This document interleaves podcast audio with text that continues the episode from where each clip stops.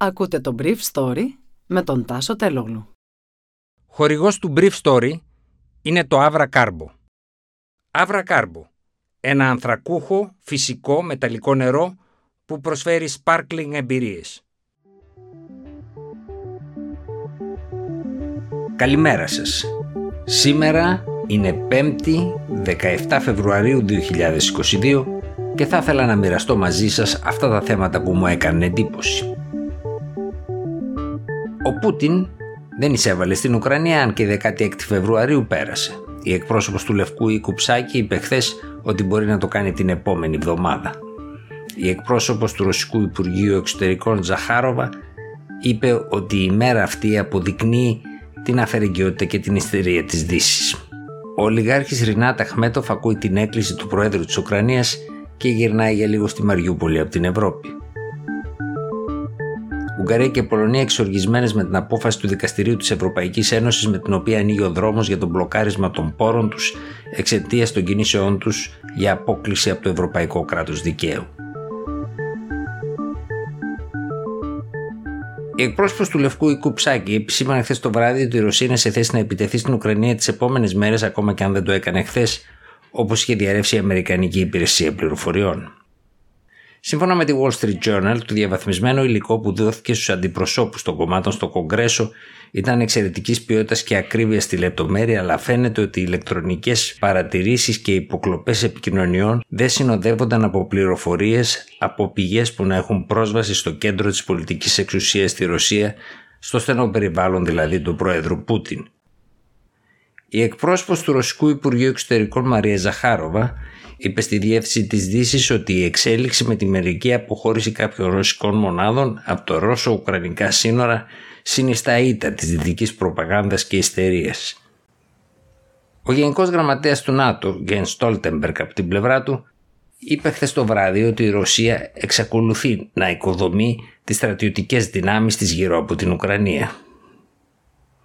Έχουμε καθαρά σημάδια ότι η Μόσχα είναι έτοιμη να συνεχίσει τις διπλωματικές της προσπάθειες, αλλά δεν έχουμε δει καμία αποκλιμάκωση στο έδαφος, είπε ο Στόλτεμπεργκ. Εν τω μεταξύ η Ουκρανία δέχθηκε χθες τη μεγαλύτερη ηλεκτρονική επίθεση DDoS στην ιστορία της χώρας, όπως είπε ο Υπουργός για την ψηφιακή μεταρρύθμιση της Ουκρανίας. Ο Μιχαήλ Φιόντοροφ είπε ότι η επίθεση DDoS εναντίον Ουκρανικών στόχων ήταν η μεγαλύτερη που έχει γίνει ποτέ στην ιστορία της χώρας και αφορούσε το Υπουργείο Αμήνης και τις ένοπλες δυνάμεις, τα site τους δηλαδή, και δύο κρατικές τράπεζες.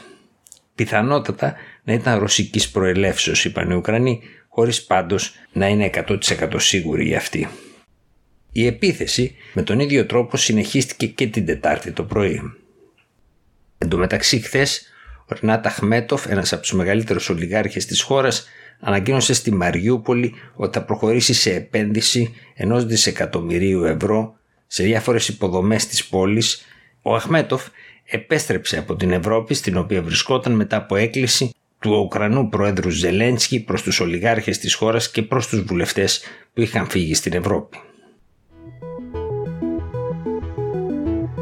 Ουγγαρία και Πολωνία αντέδρασαν οργισμένα στην απόφαση του Ευρωπαϊκού Δικαστηρίου που απέρριψε προσφυγές των κυβερνήσεων των δύο χωρών σε ό,τι αφορά τις προϋποθέσεις για το κράτος δικαίου στο σύνολο της Ευρωπαϊκής Ένωσης. Με αυτή την απόφαση ανοίγει ο δρόμος για μια άλλη απόφαση της Ευρωπαϊκής Επιτροπής με την οποία θα τους περικόπτει ευρωπαϊκούς πόρους.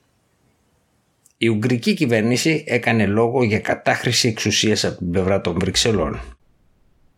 Το Δικαστήριο της Ευρωπαϊκής Ένωσης πήρε σήμερα μια πολιτική απόφαση για τον Ουγγρικό νόμο προστασίας των παιδιών μας.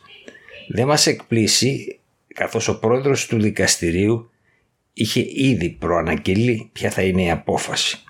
Βλέπουμε όμως πως στον διάλογο για τον νόμο για την προστασία των παιδιών το Ευρωπαϊκό Δικαστήριο έγινε ένα πολιτικό πιόνι, είπε η Υπουργός Δικαιοσύνης του Όρμπαν Τζούντιτ Βάργα.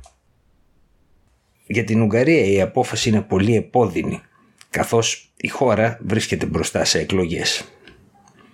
Η Πολωνία θα πρέπει να αντιμετωπίσει και αυτή η περικοπή των ευρωπαϊκών πόρων εξαιτίας του τρόπου με τον οποίο μεταρρύθμισε το δικαστικό της σύστημα. Πρόκειται για ένα εφημισμό καθώς η κυβέρνηση έχει την απόλυτη εξουσία στις απομακρύνσεις αλλά και τους διορισμούς δικαστών.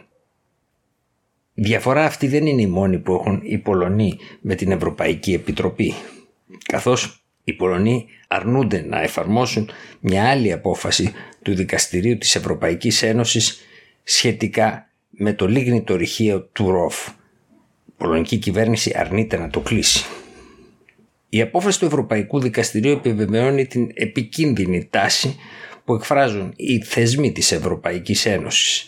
Αυτοί κινούνται έξω από τις ευρωπαϊκές συνθήκες και τη λειτουργία του νόμου. Η Πολωνία προσέφυγε στο δικαστήριο γιατί πιστεύει ότι οι προϋποθέσεις ξεπέρασαν τις συνθήκες που έχουν υπογράψει ευρωπαϊκές χώρες και έγιναν δεκτές από κάθε κράτος ξεχωριστά με δημοψήφισμα ή με τις διαδικασίες που ισχύουν σε κάθε χώρα, είπε ο εκπρόσωπος της πολωνικής κυβέρνησης Πέοτρ Μίλλερ. Από την πλευρά της, η πρόεδρος της Ευρωπαϊκής Επιτροπής, Ursula von der Leyen, δήλωσε πως η Κομισιόν θα αναλύσει προσεκτικά το σκεπτικό της απόφασης και τις πιθανές συνέπειες σε ό,τι αφορά τις επόμενες κινήσεις της Επιτροπής. Πάντως, η von der Leyen είπε ότι η χθεσινή απόφαση του δικαστηρίου δείχνει ότι η Ευρωπαϊκή Επιτροπή κινείται στο σωστό δρόμο. Ήταν το Brief Story για σήμερα 5η 17 Φεβρουαρίου 2022.